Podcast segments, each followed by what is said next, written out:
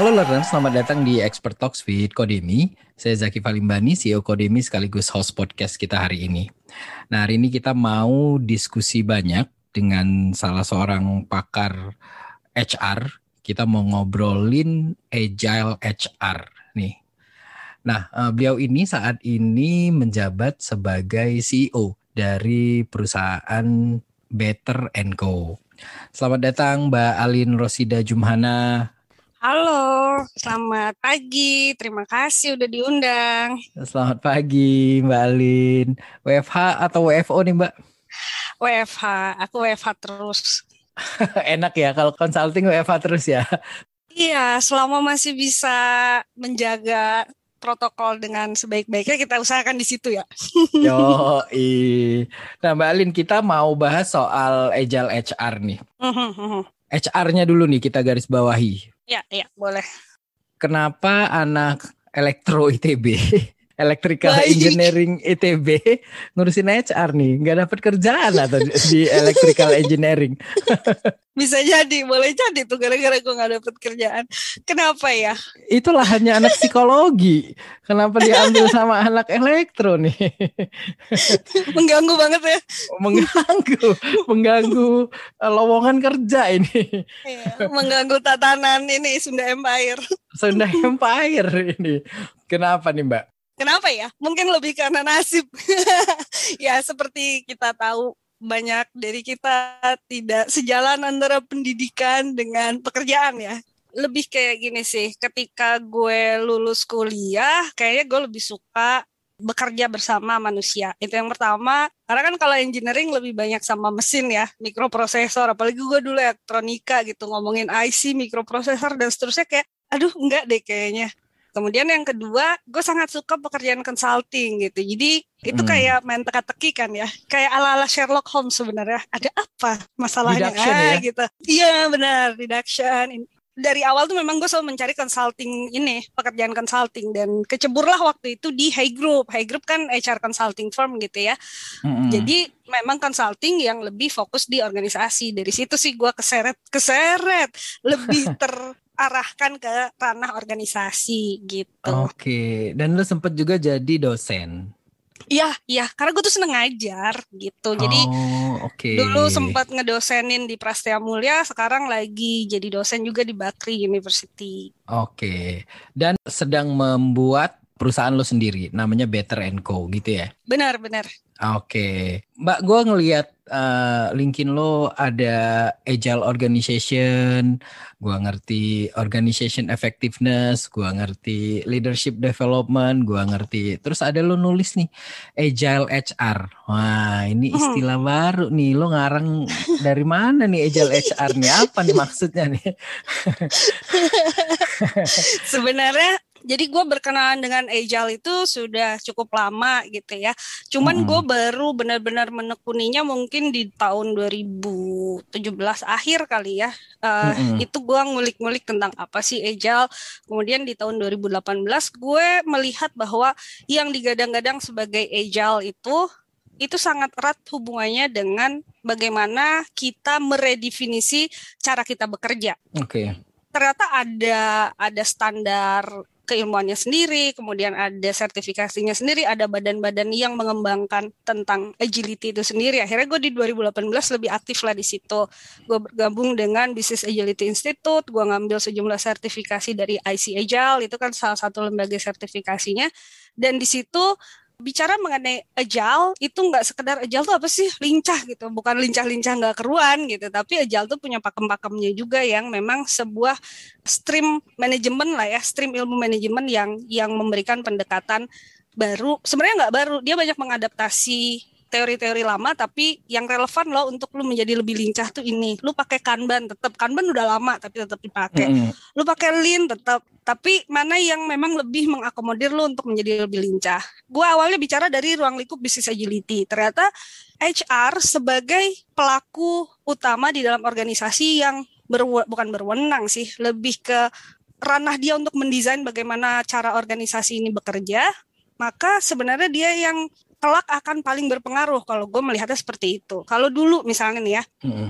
dalam traditional organization semua itu dibagi berdasarkan misalnya tim yang cukup besar-besar. Oh, berdasarkan agile ternyata tim itu sebaiknya dibuat kecil antara 7 sampai dengan 11 orang gitu. Oh, oke okay. berarti kan HR nanti akan melihat nih tim-tim ini harus dipotong. Kemudian oh cara kerjanya lebih pendek. Jadi siklus performance-nya dipotong ya tiga bulanan. Nah itu kan ranah HR semua ya. Dari situlah mm -hmm. gue di 2018 lah gue jadi penasaran nih agile HR ini seperti apa gitu. Tapi emang ada istilah agile HR itu ada sebelumnya atau lo yang bikin nih agile HR? Oh enggak, ada. Oh udah ada. ada.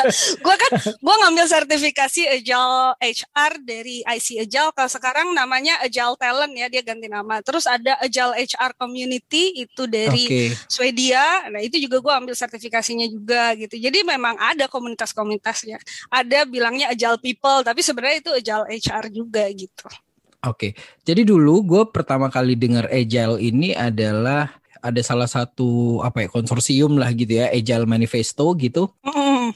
di mana dibuat pertama kali untuk kepentingan software development nih. Benar. Agile SR tuh sama dengan ini.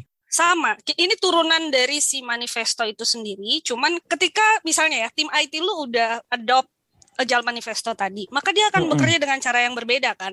Nah kemudian Betul. sekarang trennya adalah, wah IT jadi lebih cepet nih kita bisa nggak ya lebih cepat kata unit-unit lain. Terus unit lain mulai meniru tuh cara itu.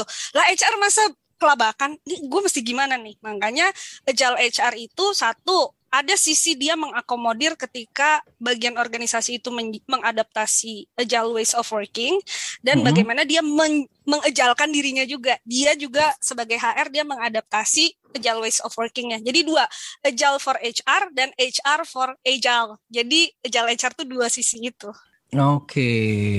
Nah, kalau tadi lo bilang dari sisi tim gitu kalau yang lama gitu timnya gede-gede terus karena pakai agile ini timnya jadi kecil dan mm-hmm. target kerjaannya jadi pendek-pendek gitu ya. Itu salah satu implementasi agile-nya. Betul, betul. Jadi kalau yang paling populer kan sekarang pakai Scrum yuk. Scrum itu kan cara kerja ya, cara okay. kerja caranya cara kerjanya gimana? Oh timnya dikecilin nih. Terus ada produk ownernya nih. Produk owner itu yang ngurusin kebutuhan bisnisnya. Kemudian ada scrum masternya nih gitu kan. Terus ada development timnya itu adalah role-role di dalam tim itu. Jumlah anggota tim dijaga. Kemudian ada ritual yang harus dijalankan nih. Ada daily stand up kemudian nanti ada review ada planning dan seterusnya. Jadi itu kan cara kerja ya bayangin kalau orang mengadaptasi cara kerja itu terus HR-nya nggak paham. Why they have to do that gitu kan? Nah HR kan pelangap pelongo jadinya kan? Nah makanya HR-nya harus belajar dong tentang agile. Itulah HR for agile. Oh gitu toh. Oh impactnya ini toh buat organisasi. Oh oke okay, ini bisa ditularin nih. Nggak cuma di IT bisa juga ditularkan di procurement bisa di marketing bisa di yang lain misalnya gitu dia bilang kan. Oke okay, karena dampaknya bagus oke. Okay. terus dia juga harus ngejahit dong nggak mungkin di script satu-satu gitu ya Mm -mm. Uh, gimana ya cara ngejahitinnya? Sesudah orang bekerja dengan cara kayak gini, semuanya pendek-pendek, berarti performance-nya nggak bisa diukur panjang-panjang dong. Maka dia harus desain performance management yang lebih sesuai. Kemudian remunerasinya gimana ya kalau kayak gini? Nah, dia kan harus mendesain juga remunerasinya. Gradingnya gimana ya? Semua elemen-elemen pekerjaan HR harus bisa mengabsorb perubahan ini dong, gitu ya. Itu yang HR for Agile. Kalau yang Agile for HR, gue bisa nggak ya sebagai HR kerja pakai Scrum? Nah kayak gitu. Oke, bentar Mbak. Bedanya apa sih Agile sama Scrum? Oh bedanya, bedanya adalah Agile itu adalah sebuah mindset ruang lingkup mm -hmm. bahwa satu kita itu nggak bisa predik segala sesuatu jangka panjang lu Januari lu nggak tahu Desember apa yang akan terjadi. Sehingga agak sia-sia kalau lu bikin planning dari sini untuk sampai Desember. Ternyata Desember udah beda semua keadaannya. Oleh karena itu kenapa sih nggak kita bikin iteratif aja? Oke. Okay. gitu kan? Itu aja nah kalau Scrum itu salah satu aja metodologi untuk bisa bekerja secara agile. Salah satu praktisis dari lebih dari 42 mungkin udah lebih mm -hmm. sekarang banyak banget tentang cara kerja agile. Cuma Scrum ini yang paling populer. Makanya orang suka mengidentikan agile sama dengan Scrum. Padahal agile itu lebih ke mindset. Oke, kita menerima bahwa kita nggak bisa predict the future.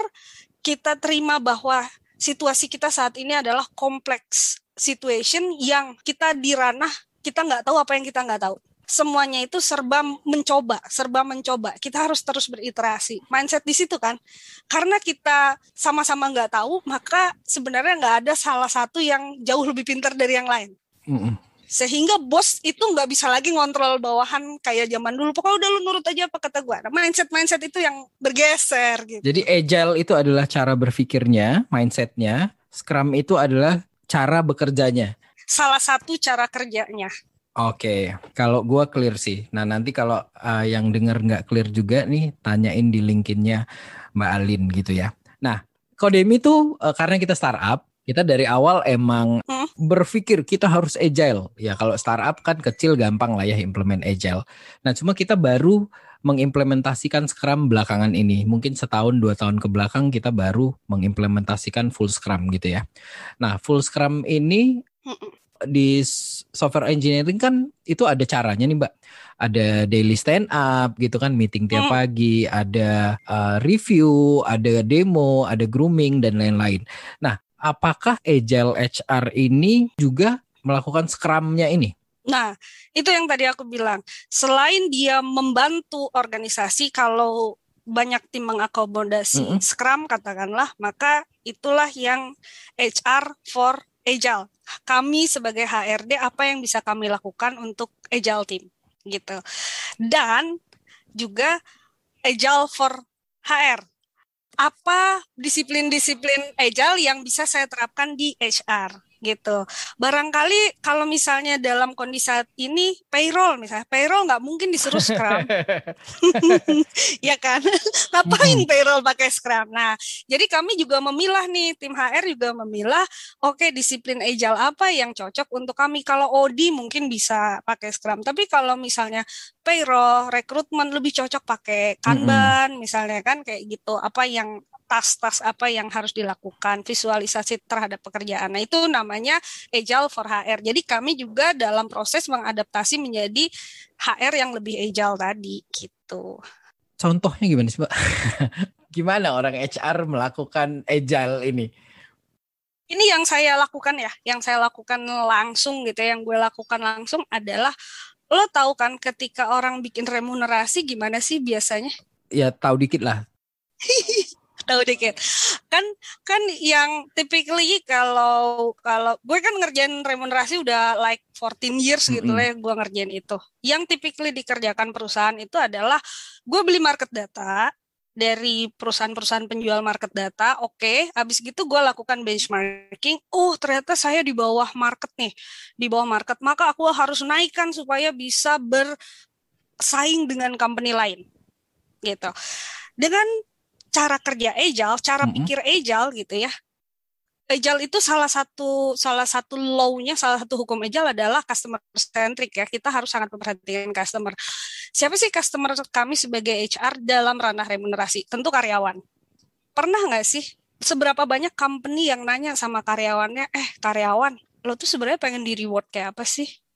Ah, jadi gue bawa uh, proses design thinking ke dalam perumusan reward strategi. Jadi waktu itu gue lakukan, yang gue lakukan adalah bertanya. Waktu itu salah satu klien gue punya uh, sejumlah reward elemen. Mm-hmm. Kita lempar ke karyawannya. Sebenarnya mana sih yang menurut lu penting, mana yang menurut lu nggak penting, mana yang paling diapresiasi sama karyawan, mana yang enggak. Ternyata dari puluhan reward elemen, reward elemen itu kan kadang-kadang tidak nyata berbentuk uang ya. Kadang-kadang lu dapet ada company yang ngeluarin baju lebaran gitu. Betul. Ada company yang bikin paket jalan-jalan gitu kan. Ada yang company bikin family gathering buat karyawannya. Ternyata itu dipersifnya positif apa enggak sih sama karyawan?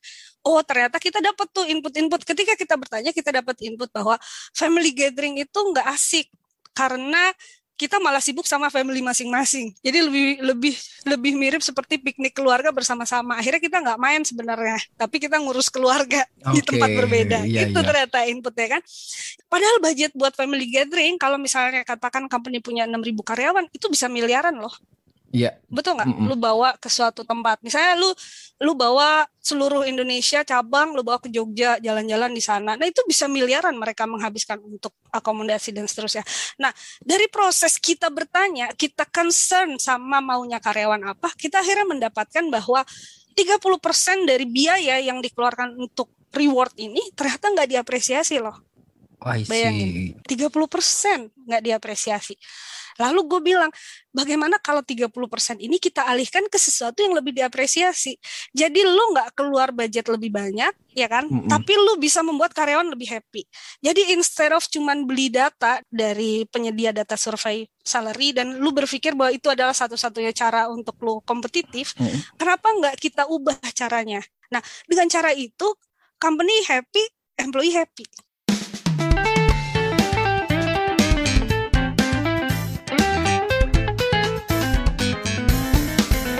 Bagusnya tuh di perusahaan skala apa sih sudah pakai si Agile HR ini? Kalau startup yang kecil-kecil hmm. gitu UKM mungkin uh, pakai gitu ya uh, Agile HR ini ya. Hmm. Kalau perusahaan gede kayak kata lu tadi 6000 karyawan itu bisa pakai Agile HR ini? Bisa aja. Intinya adalah company bisa melihat keuntungan dengan mengaplikasikan ini. Kayak tadi ya, ketika kita membawa mindset agile, mindset serving the employee mm -hmm. ke ke dalam practice reward, kemudian kita bilang dengan kayak gini lu bisa hemat sekian persen, company juga happy kan? Yeah. Oh iya ya, oh ya udah kalau gitu gue mau nih pendekatan kayak gini terus karena ternyata kita nggak cuma harus lihat keluar tapi kita juga harus dengerin suara-suara karyawan kita dari dalam dan kita sebenarnya bisa bikin strategi yang lebih menguntungkan buat kita tanpa mengeluarkan biaya lebih banyak jadi ketika company itu bisa melihat keuntungannya jadi itu akan lebih lebih mudah. Gue biasa bilang burning platform gitu. Jadi ada burning platformnya buat company untuk implement itu. Nah, hal kedua barangkali yang menjadi challenge gitu ya untuk HR dan untuk company adalah HR saat ini masih sebagai proses owner. Okay. Jadi dia ngejalanin proses aja kan. Ya udah gue ngejalanin proses oh, penyusunan struktur. Ya udah gue bikin proses rekrutmen. Gue ngejalanin proses membuat employer branding. Jadi hanya proses tapi apakah HR sudah di titik bahwa dia sadar dari setiap kegiatan yang dia lakukan dia creating value nggak buat company Nah, itu pola pikir yang sebenarnya dari HRD-nya sendiri harus dibentuk gitu ya. Setiap kali lu kerjain sesuatu, gue kan kerjain gue konsultan ya. Mm -hmm. Ketika klien gue nanya ke gue, Balin bisa bikin ini nggak? Bisa. Pertanyaan saya adalah, untuk apa Bapak bikin ini?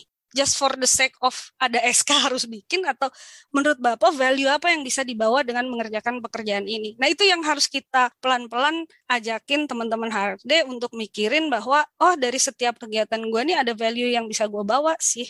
Okay. Misalnya dengan merubah struktur ada value loh. Kalau enggak kita pengen aja ngerubah struktur. gue kan maksudnya gitu. Nah, nanti biasanya akan gue gali. Karena kalau misalnya nggak penting ya jangan. Anda buang-buang waktu, buang-buang energi. Kayak kemarin datang, kita mau rubah performance management system kita. Kenapa? Apa yang salah dengan performance management yang sekarang? Nah, itu kan harus ditanyakan kan sama kita. Oke. Okay. Kalau nggak asal rubah, habis gitu nggak tahu value-nya apa. Harus digali, oh underlying issues-nya ini. Oh berarti sebenarnya yang berubah mungkin bukan performance manajemennya Pak, tapi ininya. Jadi mereka juga sama-sama sadar setiap proses yang dia lakukan memang creating significant value for the company gitu. Oke. Okay. Nah, tadi kan lo tadi ngomong ada beberapa di bagian HR yang mungkin agak sulit gitu ya uh, mengimplementasikan si agile HR ini, payroll kan misalnya tadi. Hmm. Ada satu perusahaan mau gue deh, Kodemi deh mau mengimplementasikan agile HR ini. Harus mulai dari mana, Mbak? Hmm. Mulai dari yang tadi punya burning platform. Apa keluhan lu tentang sistem HR yang lu punya? Apa keluhan lu tentang organisasi yang lu punya? Jadi hmm. ada sebuah piramida uh, framework yang gue bikin gitu ya, mm-hmm. kita nggak pernah tahu masalah sebenarnya. Yang kita tahu simptom saja kan. Symptoms itu bisa jadi, aduh produktivitas karyawan gue turun nih, atau kok anak-anak pada resign ya, engagement rendah nih. Kok customer pada komplain ya, wah berarti kita customer satisfaction rendah. Itu yang bisa kita sensing kan? Iya, betul. Nah, jadi biasanya kita akan sense dari symptomsnya dulu. Apa sih yang terjadi sehingga lu emang pengen do something different? Kalau misalnya lu merasa baik-baik aja, performance juga baik-baik aja, oke. Okay. Atau biasanya performance baik-baik aja, tapi misalnya gue pengen speednya dua kali lipat atau tiga kali lipat dari sekarang, oke. Okay, then we must do something differently. Yang namanya organisasi itu kan kayak mesinnya organisasi ya. Mm -hmm. Ah, berarti kalau lu emang pengen pengen modifikasi mobil lu jadi speednya dua kali lipat, yuk kita bongkar engine-nya. Nah gitu, engine yang mana nih yang dibongkar? Nah itu kan bentuk pemikiran agile HR, itu aja udah mindset, itu aja udah mindset agile HR. Bahwa kita lihat symptomsnya, kita diagnostik apa yang terjadi, apa yang lo mau, abis gitu kita bongkar engine-nya, engine mana yang harus kita kotak-katik gitu kan. Apakah memang mesinnya harus dibongkar total atau sebenarnya oh bannya aja nih kalau di mobil gitu, bannya aja lu ganti dulu, maka ini bisa nambah kok speednya misalnya kayak gitu atau yang lainnya. Nah kita lihat elemen organisasi lu apa aja. Kayak sekarang Kodemi, mm -hmm. do you have any problem with organization atau enggak? Atau do you have any problem with the competition atau enggak gitu. Gua akan lihat dari situ dulu. Oke. Okay.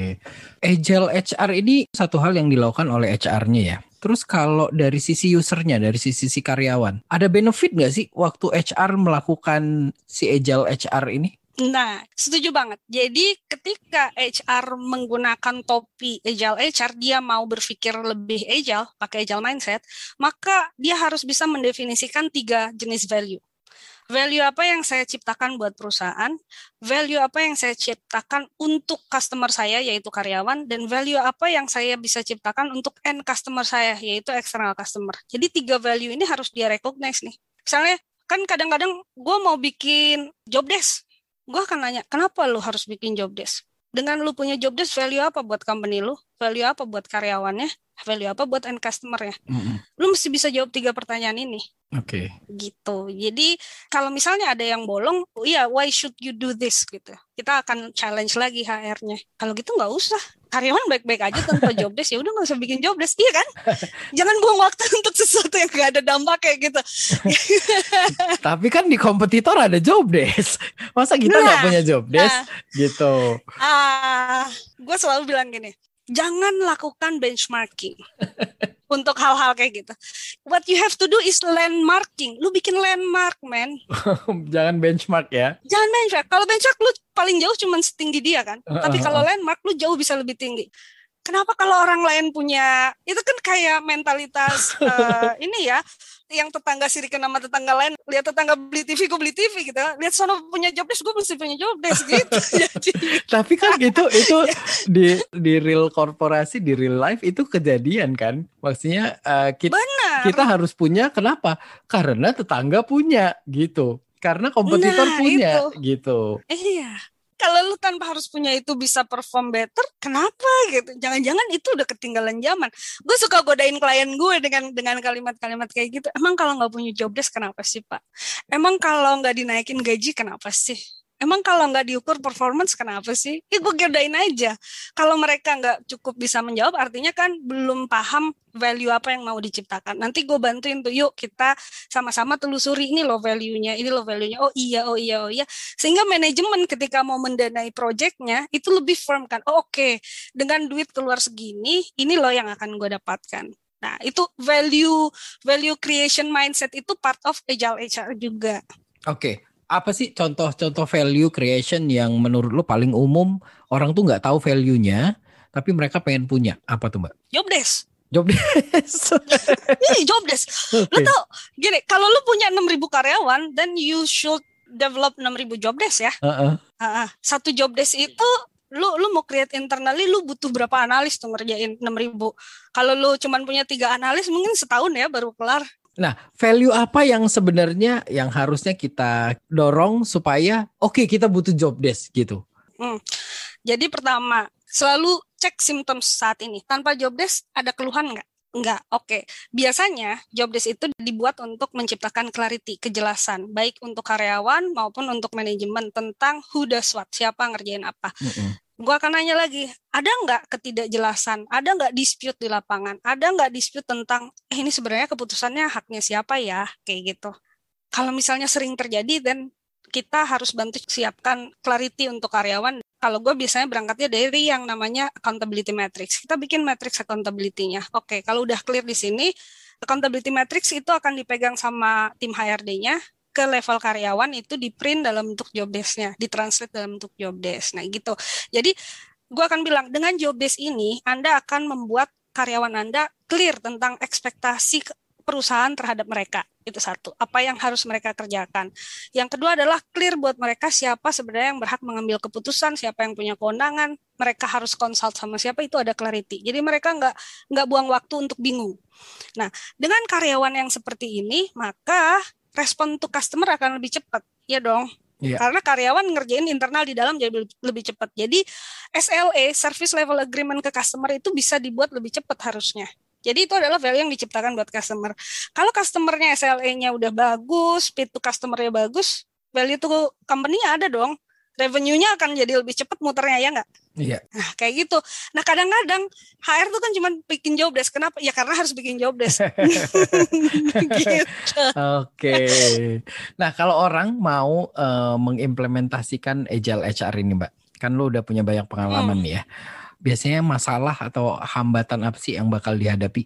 Mindset, mindsetnya kan pertama lu punya kelegowoan buat nanya sama customer lu yaitu karyawan tentang tadi masa sih remunerasi kita nanya karyawan ini kan harusnya top down gitu ya. Mm -hmm. Jadi melibatkan karyawan dalam setiap policy yang akan dibuat HR itu yang challenge pertama karena oh nanti karyawannya malah oh, gonjang ganjing, marah merasa dikasih harapan, malah gini, malah gitu. Kadang prasangka-prasangka itu mendahului duluan. Itu satu. Yang kedua adalah kalau lu lihat di dalam sistem manajemen yang berkembang sekarang, mm-hmm. seolah-olah memperlakukan karyawan itu cuma bergerak karena uang. Nih, gua kasih insentif segini kalau lu jualan. Kalau lu melanggar ini, lu gua kasih punishment, gua kasih SP. Seolah-olah orang itu bergerak hanya karena dua hal itu, karena fear or money. Oke. Okay. Nah, itu yang mindset kedua yang harus dibenahi sebenarnya bahwa karyawan juga ada di situ udah termotivasi. Lu bayangin ada orang yang bisa tujuh kali bolak-balik datang dengan buat interview kerja di tempat lo. Kan interview kerja nggak cukup sekali ya, mm -hmm. bisa ada yang tiga kali, ada yang tujuh kali panjang banget. Terus dan lu masih mempertanyakan motivasi mereka. Jadi sebenarnya semua orang tuh udah termotivasi kok kerja. Bener gak sih? zaman gue dulu ya masih harus naik kereta dari Bandung ke Jakarta dari Jakarta terus dari Gambir gue pakai taksi pakai bis pakai bajai nyari gedungnya pakai nyasar. Kalau gue masih ditanya motivasi kok rasanya gue kesel ya? Itu salah yang nanya ya yang bener aja. Iya yang bener aja jadi orang tuh udah datang ke kantor lu dengan penuh motivasi. Lu punya karyawan kan banyak ya. Itu tuh udah termotivasi. Tapi yang membunuh motivasi mereka adalah orang-orang di dalam atau sistem gitu. Oke. Okay. benar benar benar. Benar. Aduh banyak ini yang akan kesinggung nih gara-gara pernyataan lo barusan nih. motivasi anda bekerja di sini apa menurut lo? Gitu. Menurut lo gue ada ongkos cuy. Bolak balik masih naik motivasi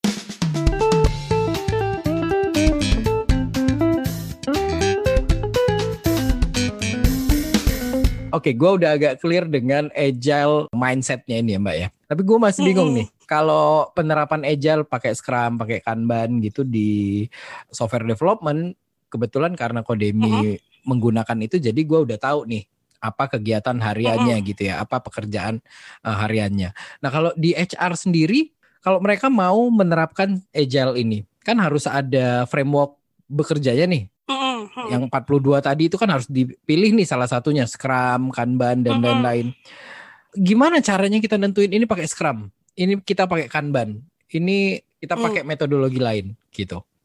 Nah, ada sebuah framework untuk memetakan masalah kita namanya Cunefin Framework. Cunefin Framework itu membagi masalah jadi empat masalah. Mm -hmm. Satu masalah simple, simple problem itu adalah jika A maka B. Contohnya ya, kalau misalnya nasabah datang ke bank kemudian mengajukan uh, pinjaman, maka yang harus dilakukan oleh account officernya adalah memeriksa kelengkapan dokumen. Udah, itu jika A maka B. Okay. Kalau nggak lengkap tolak. Gitu okay. kan? Yeah. Simple ya? Yeah. Sesimpel bahwa kalau lu denger ada teko bunyi, ngejuit tweet yang harus lu lakukan matiin teko. Yeah. Nggak usah lu googling lagi. What apa yang harus dilakukan kalau nggak googling ya iya. itu mm. itu simple problem yang kedua adalah complicated problem complicated problem itu adalah sebuah masalah yang terjadi terus sumbernya tuh ada beberapa kemungkinan misalnya mobil mogok Okay. Itu kan bisa jadi karena habis bensin, bisa jadi karena akinya uh, soak, bisa jadi karena ada mesin rusak dan seterusnya. Maka yang harus lu lakukan adalah lu mencari tahu tentang apa sih yang terjadi dengan mobil gue dan sering kali untuk mengetahui itu kalau gue bukan ahli otomotif gue nggak akan tahu kan gue akan nelpon suami gue, gue nelpon bokap gue, atau gue nelpon bengkel, atau gue searching di Google. Jadi yang cari adalah mencari pendapat ahli tentang apa sebenarnya yang terjadi. Biasanya kejadian-kejadian ini sudah diketahui oleh ahli-ahli sebelumnya. Bahwa oh kalau tipikal kayak gini biasanya sumbernya aki, tipikal kayak gini biasanya sumbernya bensin dan seterusnya. Itu adalah complicated problem. You ask the expert to know what happened and then you take action gitu kan. Lu tanya ahlinya, kamu tahu apa yang terjadi, kemudian ambil tindakan. Itu complicated problem. Yang ketiga adalah complex problem. Complex problem itu adalah sebuah situasi yang lu nggak tahu penyebabnya apa, lu nggak tahu mesti ngapain, kamu ada di ranah unknown the unknown. Lu bahkan nggak tahu apa yang lu nggak tahu. Ini kayak kita COVID sekarang. Yeah. Lu nggak tahu kan apa yang lu harus lakukan untuk menghentikan semua pandemi ini. Lu nggak tahu kantor tuh mesti gimana ya ngadepin pandemi ini. Apa tetap masuk, apa uh, uh, WFH atau dua minggu dua minggu atau gimana? Yang harus lu lakukan adalah eksperimen. Eksperimen. Coba yuk kalau gini dapet ya ah oh, ini co nggak cocok oke kita ganti kalau gini dapet ya oh, nggak cocok kita ganti terus eksperimental terus nah ini adalah complex situation Contohnya kayak para ilmuwan yang lagi nemuin vaksin, kan nggak langsung ketemu vaksin efikasi 90% gitu, enggak kan? Hmm. Keluar dulu vaksin iterasi pertama, oh ternyata efikasi 40. Yuk riset lagi keluar efikasi 60, riset lagi terus aja gitu. Itu iterasi kompleks problem ini melibatkan hal-hal yang kita tidak pernah alami sebelumnya. Termasuk di dalamnya inovasi. Yang namanya inovasi kan sesuatu yang baru ya. Ya. Lu nggak pernah ngalamin sebelumnya. Mm -hmm. Kalau lu ngalamin, lu pernah ada sebelumnya, itu bukan inovasi, itu ATM, amati, tiru, modifikasi kan. Ya. Tapi kalau yang namanya inovasi, lu kan nggak tahu nih, kira-kira layanan GoGlam bakal laku nggak ya? Kan dari Gojek nggak tahu tuh di awal GoGlam bakal laku nggak ya? ya. Mm -hmm yuk iterasi launching aja dulu launching aja dulu oh animo bagus oke okay, kita tambahin investmentnya kita besarkan tapi kalau animo nggak bagus kan di kill produk kan iya lu juga pasti gitu kan di kodemi kan lu iterasi oh fitur ini nggak ada respon oke okay, kita kill kita ganti fitur lain nah gitu kan mm -hmm. nah itu adalah complex situation di sinilah ranahnya agile Oh, Agile okay. itu iteratif gitu. Oke, okay, oke, okay, oke. Okay. Jadi nggak semua diejalkan. Nggak semua diejalkan. Kalau simple problem tadi lo ejalkan, lu buang waktu. Payroll diejalkan gitu ya? Iya, buang waktu, buang waktu. Yang terakhir adalah chaotic. Chaotic problem itu adalah sebuah situasi di mana yang harus lo lakukan adalah ambil tindakan supaya nggak damage-nya nggak semakin besar. Misalnya lagi kerusuhan nih ya, mm-hmm. lagi kerusuhan di di Semanggi waktu itu kan, bet bet bet terus tiba-tiba uh, objek vital dibakarin sama masa tuh ya. Mm-hmm. Kan polisi nggak nggak melakukan investigasi siapa yang melakukan dulu kan? Yeah. Siapa pelakunya? Tidak di situ, tapi amankan dulu nih supaya objek vitalnya aman, jumlah korban jiwa nggak banyak. Yuk kita pecah jalur demonstran dan seterusnya. Gue waktu itu soalnya kejebak dan gue ngelihat oh ini tuh kerja polisi. Gue lihat dari gedung tuh ya, mm-hmm. dari atas semanggi gitu. oh jadi mereka mecah masa tuh gitu. Jadi gue kelihatan tuh.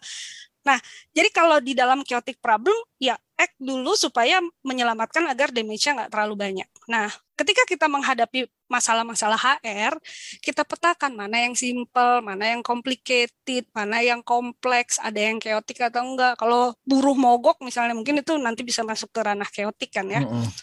Jadi nggak semua agile. Nah, biasanya kalau yang sifatnya rutin itu masuk ke simple, kayak misalnya tadi payroll, kemudian rekrutmen gitu itu sebagian ada di situ.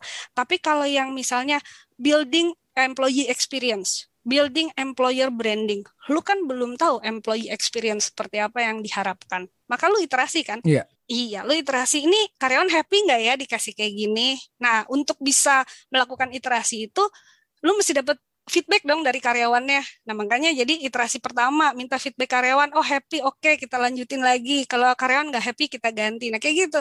Jadi hal-hal yang sifatnya kompleks kita pakai agile gitu. Oke. Okay. Kalau yang chaotic pakai agile, buang-buang waktu nggak? nggak akan dapat nggak ke mana-mana nanti damage-nya besar oh, misalnya gini kalau okay. kalau demo buruh gitu demo buruh di pabrik terus udah mulai Oh, kalau demo buruh kan ngeri-ngeri ya teman-teman mungkin yang HRD di di di pabrik atau di tambang atau di perkebunan tahu ada yang mulai bakar lah. Kalau terprovokasi sedikit aja bisa bisa jadi parah gitu ya. Hmm. Eh, ya sudah, ek aja dulu gimana caranya biar tidak ada aksi kekerasan misalnya kayak gitu. Oke. Jadi dari empat tipe problem tadi, simple, complicated, mm -hmm. kompleks sama chaotic, agile itu dipakai mm -hmm. di kompleks problem. Kompleks. Yes. Di chaotic jangan dipakai agile ya. jangan, jangan. Apalagi di simple udah benar prosesnya. iya. Kenapa pakai agile? Soalnya tetangga pakai agile gitu. Nah, itu. Latah ya, latah, latah jadinya. Oke. Okay. Oke. Okay. Nah, waktu orang mau implement agile HR nih, Mbak. Soal mindset mm -hmm. ini kan soal prinsip nih ya. Menurut lo mm -hmm. apa aja nih prinsip apa aja yang uh, harus dimiliki? Oke. Okay. Selain Agile Principles yang turunan dari Agile Manifesto, sebenarnya ada beberapa hal yang penting untuk diperhatikan sama teman-teman HR kalau mau implement Agile HR. Pertama, understand the context. Lu petain dulu tadi ke dalam empat empat kuadran masalah tadi. Sebenarnya masalah lu lebih banyak simple, complicated, kompleks atau chaotic gitu ya. Pertama lu petain dulu. Habis gitu pastikan dalam setiap kegiatan lu creating value, value to employer, value to employee, value to customer. Kemudian lu harus evidence based. Jadi ketika yang namanya agile kan tadi iteratif ya, untuk memastikan bahwa lu mesti mengulang iterasi atau enggak, lu lanjutin atau enggak, harus evidence based. Datanya ada dari siapa pun itu baik kualitatif maupun kuantitatif gitu. Jadi yang namanya agile tuh enggak asal lincah ah ganti ah, ah ganti ah. Itu namanya moody ya. Tapi lu tahu. Iya iya iya oke. Iya kan? ya kan? Kayak gini mungkin ya contoh sederhananya. Gue kuliah dulu elektro udah dua semester. Ah kayaknya gue nggak cocok keluar ah pindah jurusan kenapa? Kan gue ejal ya nggak gitu juga sister. Gitu kan. Ya ya ya ya. Oke oke. Iya. Nah ketika lu memutuskan mengganti atau tidak mengganti itu ada evidence. Kenapa lu ganti? Oke gue dapat feedback dari karyawan gini. Gue dapat feedback dari stakeholders kayak gini. Maka kita harus mengubah ini. Oke gitu kan. Itu evidence based. Yang ketiga adalah co-create. Jadi kita emang beneran create sistem HR ini sama-sama sama employee sebagai yang akan menikmatinya. Kayak tadi nanya kemudian minta feedback itu part of co-create. Habis gitu, continuous improvement jelas human centric. Agile itu sangat-sangat human centric di mana manusia itu merasa diperlakukan sebagai manusia bukan sebagai alat produksi oh, okay. gitu. Dan yang terakhir baru ke ways of workingnya bisa nggak kita mengadaptasi ways of working agile yang umum-umum. Kalau nggak harus pakai Scrum, nggak usah dipaksa pakai Scrum. Yang penting kita tadi ya bisa create value, kita bisa co-create, kita human centric gitu. Oke. Okay. Cara kerja mah atur aja. Kalau gue anaknya agnostik ya, gue agnostik agile. Artinya gue nggak punya fanatisme terhadap satu metodologi gitu. Oke. Okay. Nah menurut lo rekomendasi lo ini ada website apa, ada buku apa, atau ada training apa sebelum sebelum mereka consulting nih sama Better Co, mereka harus bisa belajar belajar agile tuh dari mana Mbak menurut lo? Ya boleh belajar sama gue. Nanti gue bikinin trainingnya Nanti bikinin gitu trainingnya ya. ya. Oh ide bagus, uh, nanti bisa kita bikinin tuh. Ide bagus. Uh -uh. Ya karena gue tahun lalu sih bikin ya Agile HR 101 gitu. Gue bikin trainingnya waktu masih sebelum pandemi tuh terakhir gue punya offline training tuh Februari kalau nggak salah ya. Okay. Itu untuk Agile. Agile HR. Nah kalau mau belajar tentang Agile sebenarnya banyak. Mm -hmm. Silahkan masuk ke Business Agility Institute mm -hmm. bisa. Business Agility Institute. Kemudian kebetulan gue co-founder untuk Business Agility Institute Indonesia. Mm-hmm. Nah, kalau Business Agility Institute-nya sendiri itu kan global research uh, ini ya, organization mm-hmm. pusatnya di Melbourne. Nah, di situ banyak sekali informasi tentang agile gitu. Kalau misalnya mau mengetahui tentang agile HR ya boleh ikut training di Veteranco, boleh baca-baca juga banyak sih, udah banyak Agile HR, Agile People, di browsing aja. Di Business Agility Institute, elemen-elemen Agile itu udah banyak, ada Agile HR, Agile Marketing, Agile Procurement, Agile Contract, gitu, udah banyak kok di situ. Satu lagi, Agile HR kadang pertanyaan yang sering banget ditanyain ke gue adalah, Mbak Lin, kalau kita motong organisasi, apakah bikin organisasi jadi lebih agile nggak? Misalnya strukturnya kita potong, jumlah orangnya kita potong gitu ya. Mm -hmm. Nah, itu hati-hati, hati-hati dengan over simplifikasi kayak gitu. Kita kan berpikir bahwa dengan memotong kita menjadi lebih slim organisasinya. Mm -hmm. Tapi jangan-jangan kita memotong sebenarnya kita lagi mengamputasi kaki kita, tangan kita. Oh. Jadi malah lebih jadi jadi kehilangan capability kan. Hati-hati dengan potong memotong karena lu mesti di diper dulu apa yang terjadi baru lu lakukan sesuatu sama organisasi itu gitu jangan langsung potong-potong aja deh satu layer biar kayak slim gitu enggak gitu sih potong-potong malah nggak bisa jalan kan Nah iya, orang kan mikir motong tuh mungkin motong lemak jadi Oh, oh. dari gendut kan organisasi gemuk, kemudian dibikin jadi lebih ramping ceritanya gitu. Mm-mm. Yakin lu motong tuh jadi lebih ramping, jangan-jangan lu motong-motong kaki sama motong tangan, abis itu jadi pincang gitu kan. Iya iya iya iya. Hati-hati kalau mau tahu udah bener apa belum potongannya cek di Better Co. Asik itu masuk. Masuk iklan ya. Loh. Ya, Masuk. Iklan yang pertama free ini masih. Adlib pertama masih free ini. Ya kalau ada sponsor mau sponsorin. Oke, thank you banget Yes. Mbak Lin waktunya. Sama-sama. Aku yang makasih nih udah diundang. Oh, oh, mudah-mudahan nanti kerjaannya semuanya lancar gitu dan Amin. makin banyak nih perusahaan-perusahaan yang mengimplementasikan Agile HR. Amin. Sukses juga buat Kodemi, sukses buat podcastnya. Semoga bermanfaat buat semua. Amin, amin. Thank you, thank you ya Mbak Lin Amin. ya. Thank you, Zak. Sehat-sehat, Zak.